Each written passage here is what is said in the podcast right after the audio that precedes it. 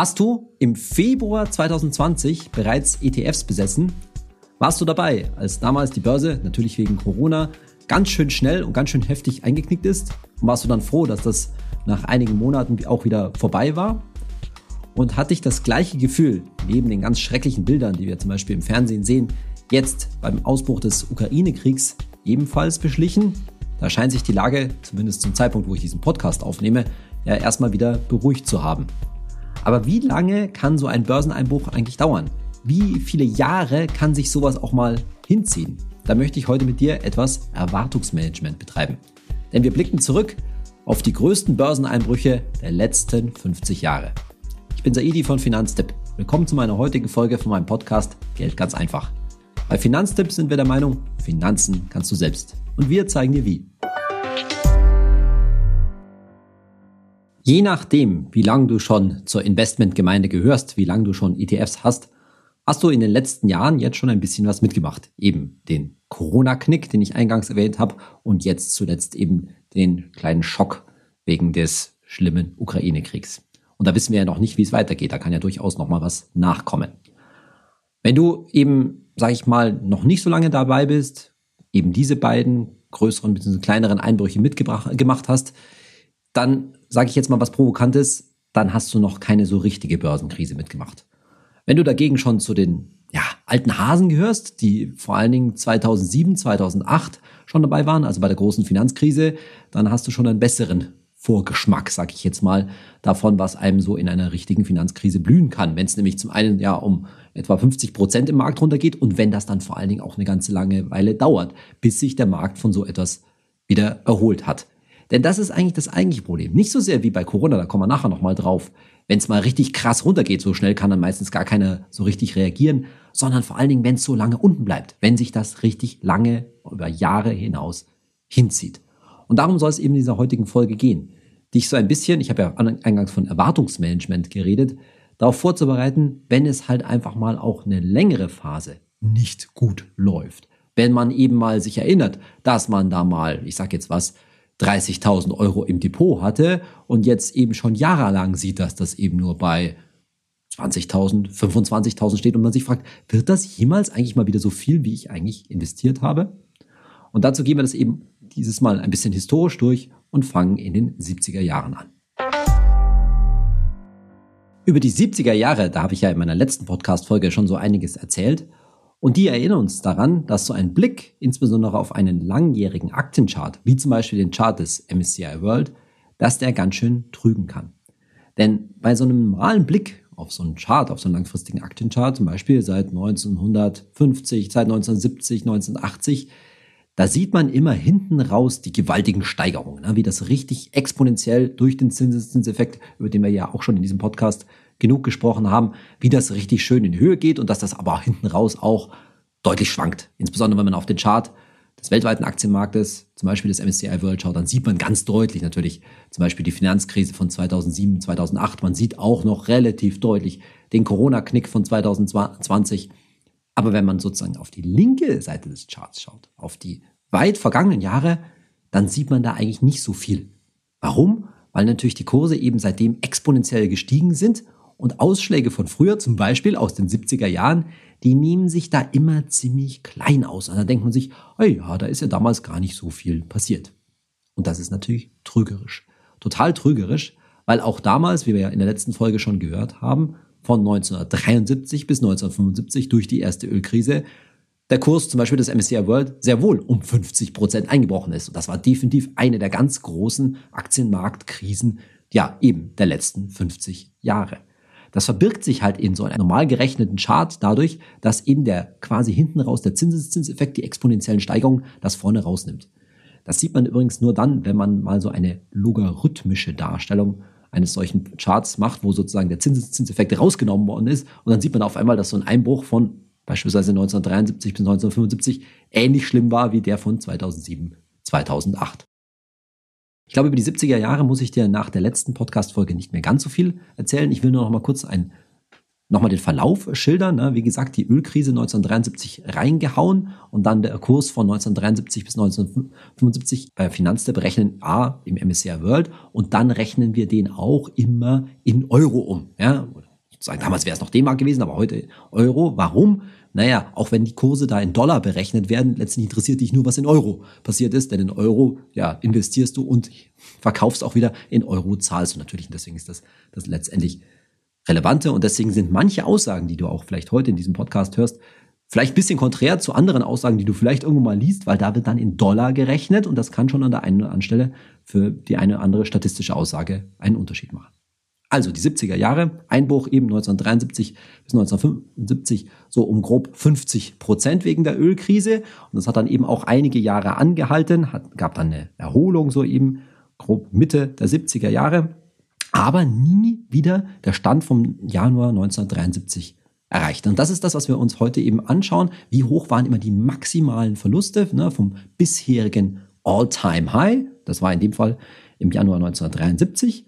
Und so Mitte der 70er Jahre waren es dann nicht mehr 50 Prozent, aber 30 Prozent äh, Verlust. Und die haben sich dann so Ende der 70er Jahre, 1979, 1980 mit der zweiten Ölkrise, Stichwort Revolution im Iran, nochmal ein bisschen ausgeweitet, ne, deutlich nochmal unter 30 Prozent. Und dann hat es eben bis Anfang der 80er Jahre gedauert, genauer gesagt bis 1981, bis eben das bisherige All-Time-High vom Januar 1973 wieder erreicht und dann auch überschritten worden ist. Ne? Und das waren die berühmten acht Jahre, die ich eben in der letzten Folge schon deutlich erwähnt habe. Die Vorstellung ist immer dieselbe. Entweder du hast, man hatte damals wirklich total ins Klo gegriffen und gerade Anfang 1973 schön in den Aktienmarkt investiert und dann eben erstmal 50 Prozent in die Tiefe gerissen. Gut, das wär, da wird es nicht so viele gegeben haben, die so ein mieses Timing bestatten, aber das muss man sich, das führe ich da eben so ein bisschen vor Augen, damit du die weißt, wie sich das anfühlen muss. Oder das Wahrscheinliche ist, man ist natürlich schon etwas länger investiert zu Beginn so einer Börsenkrise, hat dann im Kopf so ein wenig, wo das Depot mal im absoluten Wert stand. Zum Beispiel, wie mein Beispiel eingangs, 30.000 äh, 30 Euro. Klar, Euro gab es damals noch nicht, 30.000 D-Mark meinetwegen. Und dann erstmal runter auf 15.000. Dann erholt sich das irgendwie so, dümpelt rum, lange Jahre bei 20.000, sage ich mal, Größenordnung. So, und du denkst dir die ganze Zeit, hm, ich hatte mal 30.000 da drin. Das war mal 30.000 wert kommt das auch mal wieder und das dauert und dauert und dauert acht Jahre und da sollte man den Glauben sozusagen an den Aktienmarkt nicht verlieren. Jetzt ist ganz klar, was daran natürlich ein bisschen unrealistisch ist. Zum einen, dass jemand genau zu Beginn der Börsenkrise investiert, das ist in der Regel nicht der Fall, sondern hat schon vorher investiert. So, das bedeutet, dass wenn du zu Beginn so einer Krise in dein Depot schaust, dann merkst du dir vielleicht, ah ja, mein Depot war jetzt, in meinem Beispiel, 30.000 D-Mark wert oder 30.000 Euro heute. Aber Wahrscheinlich hast du da schon Gewinn gemacht. Wahrscheinlich hast du vorher, bist du vorher eingestiegen in einer guten Phase und deshalb ist wahrscheinlich auch für dich wichtig, wie viel Gewinn oder Verlust dein Depot dir anzeigt. Könnte, wäre durchaus realistisch in meinem Beispiel, dass man vielleicht irgendwann in den, um in dem Beispiel zu bleiben, in den 60er Jahren vielleicht 20.000 oder 25.000 investiert hat und das dann auf 30.000 raufgegangen ist und dann eben auf Größenordnung 20.000 wieder runterfällt. Und dann dümpelst du so quasi bei Null rum. Das hängt eben ganz davon ab, wann du tatsächlich eingeste eingestiegen bist. Ändert aber nichts daran, dass es natürlich eben acht lange Jahre dauert. Nur, dass in der Realität wirklich im Depot minus 50 Prozent zwischenzeitlich mal aufleuchten, davon sind in so einer Börsenkrise natürlich nicht so viele Leute betroffen. Und dann ist das zweite Unrealistische daran, dass du die ganze Zeit über eben nicht investierst. Gut, das kann natürlich sein. Ne, man stelle sich so jemanden vor, der da irgendwie in die Börsenkrise reinrutscht und dann völlig verschreckt ist und nur hofft, dass sein einmal angelegtes Geld doch bitte, bitte irgendwann mal wieder mehr werden möge, aber eben sich nicht traut nachzulegen. Wenn du aber guter Finanztipp-Follower, der du hoffentlich bist, einen ETF-Sparplan hast, ja, wie ich es natürlich immer predige, dann ist es natürlich was anderes, weil dann kaufst du natürlich gerade in so einer Börsenkrise zu niedrigeren Kursen die ganze Zeit nach und dadurch vermindern sich quasi deine Verluste sozusagen und du freust dich dann ein bisschen, zumindest auch wenn sozusagen die Verluste sich mal von minus 50 auf minus 30 Prozent in der Spitze reduzieren. Also da sieht man, wie altbekannt, wie viel Wert dann eben so ein ETF-Sparplan, vor allen Dingen eben von der psychologischen Seite, in so einer Börsenkrise ist. Du kannst also schon mal mitnehmen, wenn du irgendwo hörst oder ich selbst mal davon spreche, dass ein MSCI World oder ein anderer Aktienindex um 40, 50 Prozent eingebrochen ist, was natürlich dann eben schon einen schlimmen Crash darstellt, dann sind das immer die Verluste vom bisherigen All-Time-High bis zum absoluten Tiefpunkt. Und in aller Regel greift niemand so schlimm ins Klo, könnte man sagen. Das heißt, auf dein eingezahltes Geld sind in aller Regel deine Verluste nicht so schlimm, weil du natürlich in aller Regel schon vorher investiert warst, hoffentlich etwas Gewinne eingefahren hast und dann im Endeffekt in deinem Depot das Minus nicht ganz so schlimm ist. Und so wäre es auch gewesen bei der nächsten Börsenkrise, über die wir jetzt kurz sprechen, nämlich als der MSCI World dann wieder etwas größer in die Knie gegangen ist, Ende der 80er Jahre. Also wir hatten jetzt die 70er Jahre bis 1981, dann waren die 80er Jahre grundsätzlich natürlich ein sehr, sehr gutes Börsenjahrzehnt. Das war das, wo Börsenhandel so richtig auch in, ja, fast schon Mainstream angekommen ist. Der passende Film dazu ist natürlich der Klassiker von Oliver Stone, Wall Street mit Michael Douglas. Aber damals war das noch alles anders. Da hat man noch Aktien vor allen Dingen übers Telefon gehandelt. Und dann ging es Ende der 80er Jahre eben so richtig mal wieder nach unten. Stichwort schwarzer Montag, wo dann diese gewisse Spekulationsblase eben geplatzt ist. Das bisherige All-Time-High war dann im Ende 1989 und dann ging es eben wieder mal satt nach unten, bis dann so, ja, in der ersten Jahreshälfte 1990 der Tiefpunkt wieder im MSCI World gerechnet erreicht war bei minus 36 Prozent. Also nicht ganz so fürchterlich wie in den 70ern, aber immerhin minus 36 Prozent. Und auch dann hat's vier, ja doch, am Ende wieder lange Jahre gedauert, nämlich bis 1993, bis dieses bisherige All-Time-High wieder erreicht war. Und das Muster, wenn es auch keine acht Jahre waren wie in den 70ern, sondern eben hier vier Jahre, war wieder das gleiche. Der erste Einbruch, und das ist ziemlich typisch für viele von diesen Börsenkrisen, der erste Einbruch ist erstmal ziemlich heftig, in diesem Fall eben Ende der 80er Jahre, 1989, 90, im MSCI World minus 36 Prozent. Und dann dauert es eben, bis die Erholung dann so langsam kommt, hier eben nach vier Jahren. Und das ist so ein typischer Effekt, dass eben so ein ja, Schockereignis eintritt, ob das jetzt irgendeine Spekulationsbase ist oder eine Ölkrise wie in den 70ern, ein Virus, das ausbricht oder leider eben wie zuletzt auch ein Krieg, der erstmal sozusagen für ein Abrutschen der Kurse sorgt, das ziemlich steil und ziemlich schnell geht und danach eben die Erholung einige Zeit braucht. Aber wenn du jetzt schon wieder einen Schritt weiter denkst, genau dieses schnelle Abrutschen zu timen, dazu haben wir neulich in der Podcast-Folge auch schon mal gesprochen, das ist halt praktisch unmöglich. Und ja, das haben wir auch schon behandelt. In diese Phase, das sind halt immer die Phasen der höchsten Volatilität, wie man sagt, der höchsten Schwankungsbreiten, wo eben, wie, wie wir besprochen haben, die schlechtesten, aber auch die besten Börsentage ganz oft relativ nah beieinander sind.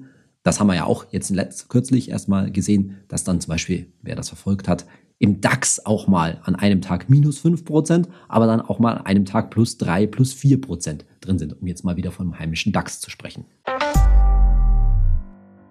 In der Folge waren dann die 1990er Jahre ein ziemlich gutes Börsenjahrzehnt. Da ist dann einiges vorwärts gegangen bei den Aktien und Ende der 90er Jahre, da kam dann ein Phänomen namens Internet vor allen Dingen so richtig an die Börse, nämlich es hat sich dann das herausgebildet, was man heute als der, die Dotcom-Blase kennt, also dass dort Internetfirmen ja astronomische Börsenwerte, astronomische Kurse erreicht haben, obwohl eben kein wirkliches Geschäftsmodell dahinter stand. Und das Ganze kam dann im Jahr 2000 zum Platzen. Den Höchststand hatte der MCI World nach ziemlich krassen Gewinnen im September 2000. Im September 2000, noch nicht September 2001 erreicht. Und dann kommen eben die 2000er Jahre, so ein bisschen, ja, das Schreckensjahrzehnt an den Börsen, das muss man ganz klar so sagen. das ist ja erst gute 20 Jahre her. Ich glaube, dass viele Leute sich daran gar nicht mehr so richtig erinnern, aber damals wurden viele Entwicklungen gelegt, haben viele Entwicklungen begonnen, die mit der heutigen Zeit ziemlich viel zu tun haben. Zum einen ist dann eben diese Dotcom-Blase geplatzt, das heißt, die Kurse sind von diesen astronomischen Höhen abgestürzt.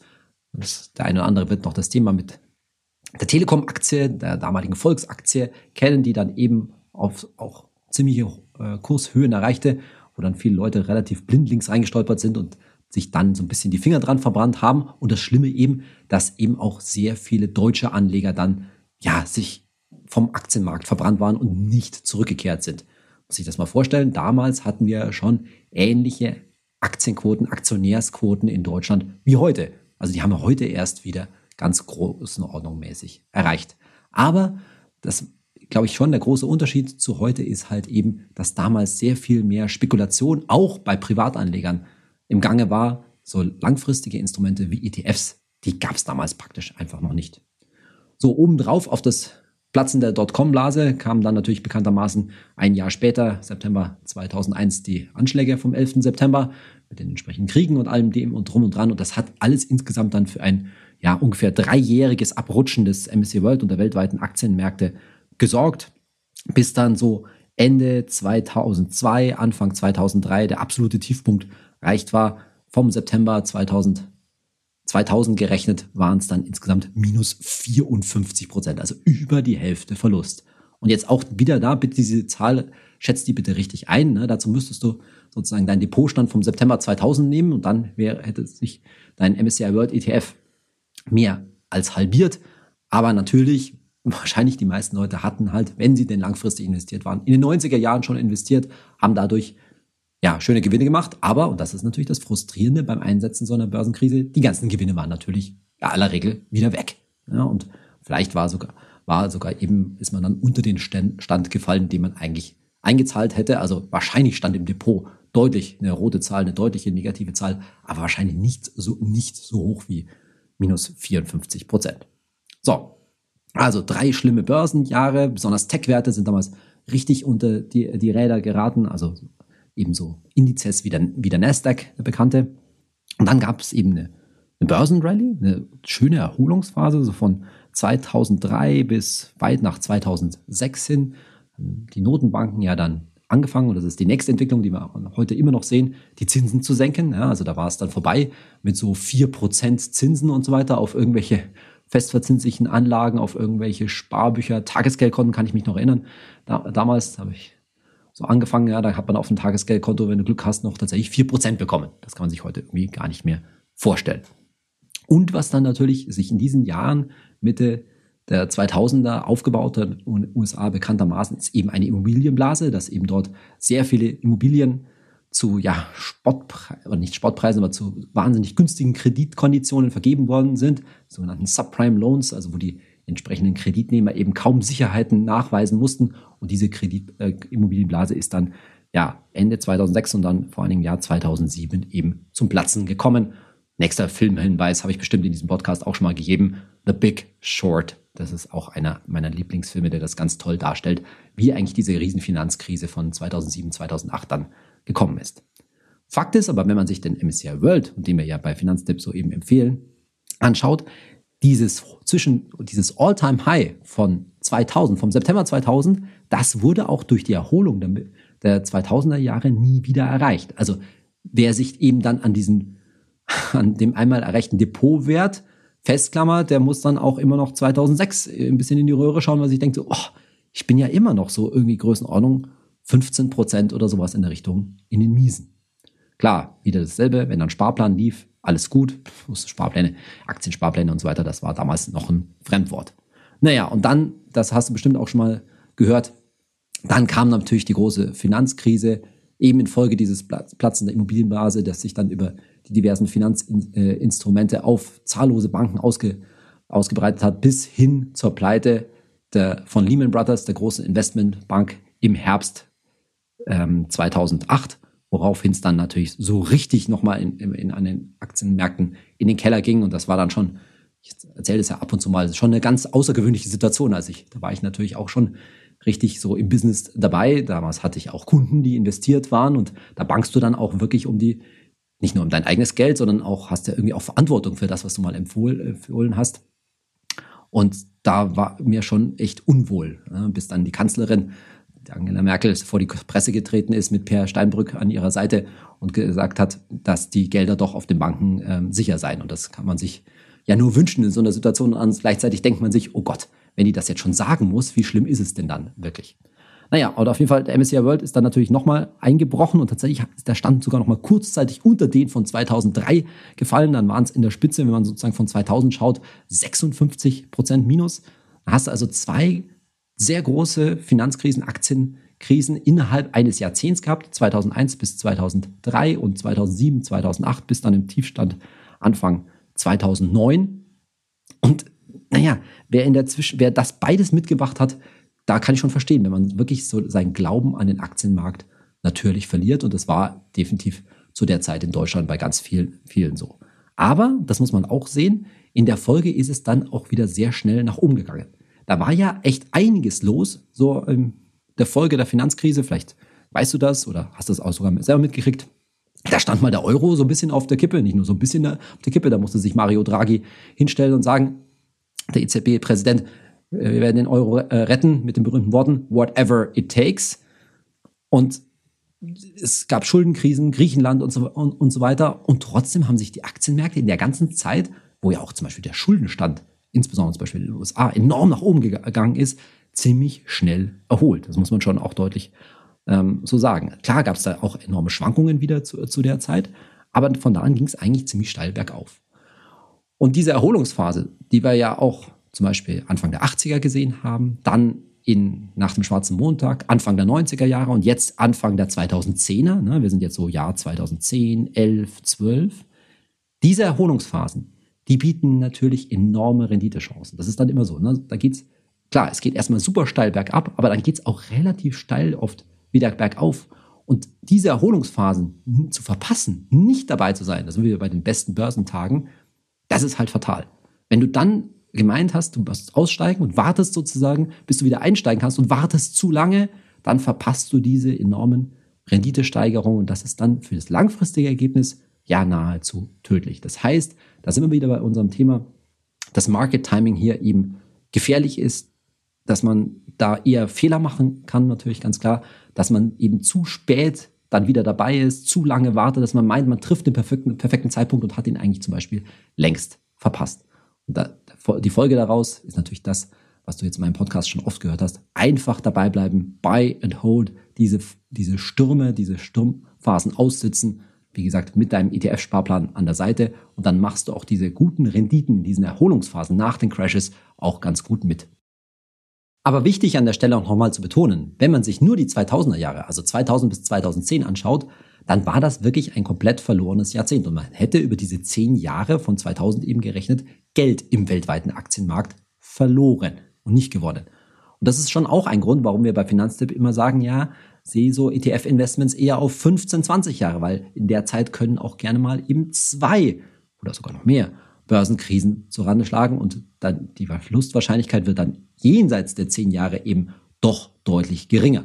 Und man muss ja auch sehen, klar hat es vom Jahr 2000 angerechnet, je nachdem, so bis 2013, 14 gedauert, bis das bisherige All-Time-High wieder erreicht worden war. Aber nochmal, in aller Regel hast du nicht minus 50 Prozent Verlust, sondern bezogen auf dein eingezahltes Geld sind die Verluste geringer. Und vor allen Dingen ist dann natürlich die Erholungsphase sehr stark, sodass du, wenn du vor allen Dingen einen ETF-Sparplan hinten raus investierst, dann auch gute Gewinne machen kannst. Denn logischerweise lief die letzte Finanzkrise 2007, 2008 dann über sozusagen in das, in die 2010er Jahre und das, glaube ich, wirst du dann doch wissen, dass die, dieses letzte Jahrzehnt von 2010 bis 2020 natürlich ein überragendes Jahrzehnt am Aktienmarkt und überhaupt in vielen Investitionsbereichen war, also fast schon die beste aller Welten, relativ, relativ niedrige Inflationszahlen und unter nicht so hohen Schwankungen eigentlich schön nach oben gelaufen, wo dann Renditen durchaus auch mal von 10, 11, 12 Prozent pro Jahr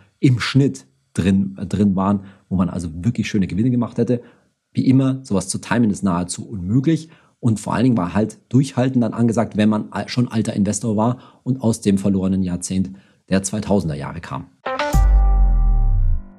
Und jetzt machen wir nochmal den Sprung zu den beiden, ja, soll ich sagen, Krisen, ja doch Krisen, die wir in den letzten zwei Jahren hatten, nämlich zum Corona-Knick und jetzt gerade zum Kriegsausbruch in der Ukraine.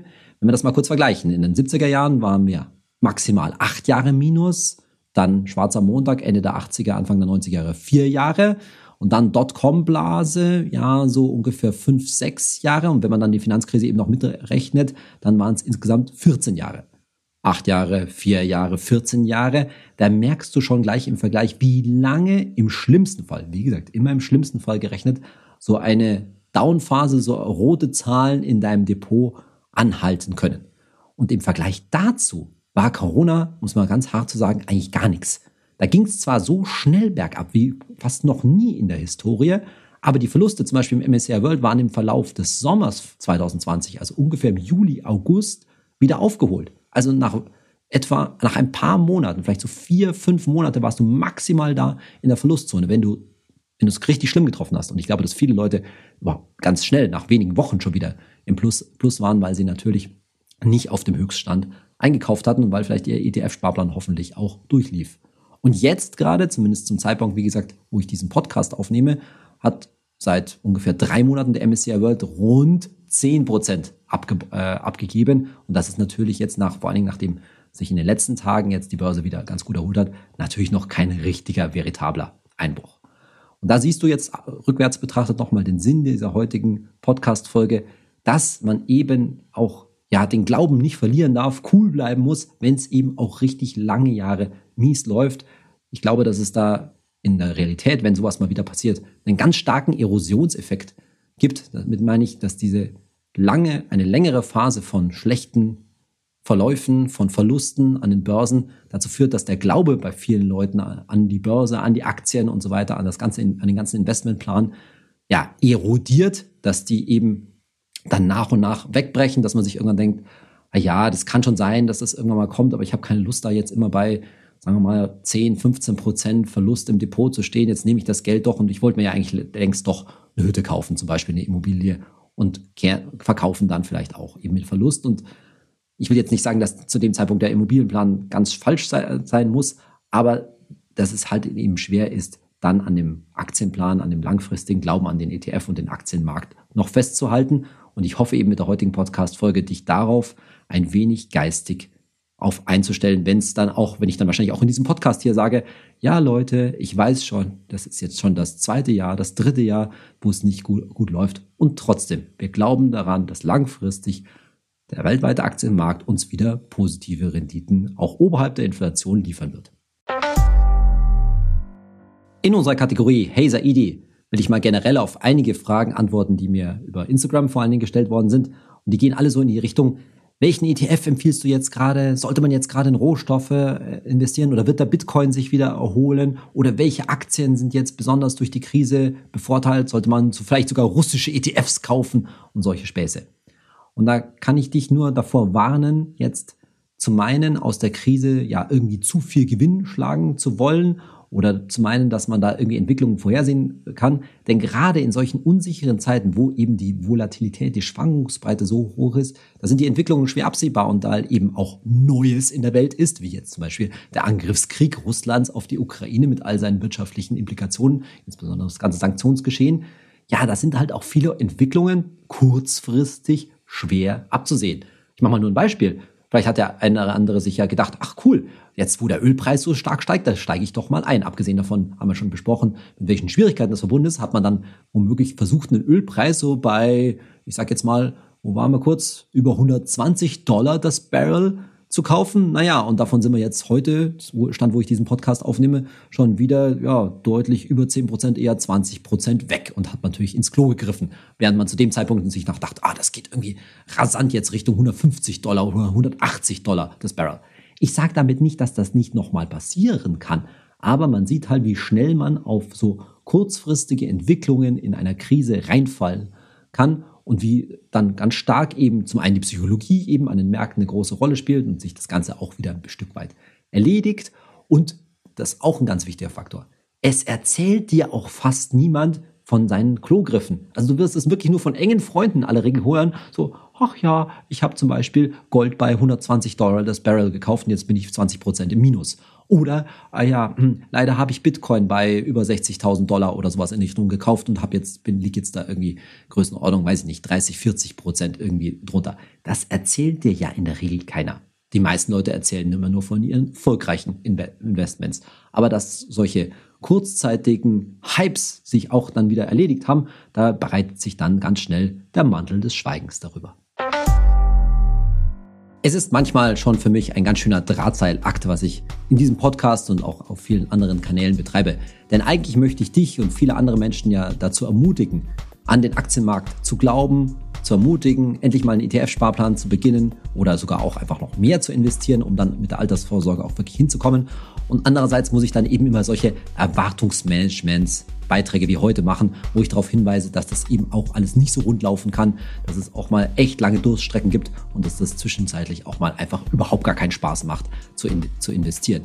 Aber ich glaube, es führt, soll halt alles dazu führen, dass wir als Investoren am Ende ja einen, eine ruhige Hand haben, besonnen agieren, uns nicht mitreißen lassen und auch ein bisschen vorzeitig altern, könnte man fast schon sagen, vorzeitig erfahren sind, was den Umgang mit solchen Krisen, mit Hypes und allem Möglichen, was da so am Markt immer daherkommt, lernen und so ein bisschen wie altklug daherreden können.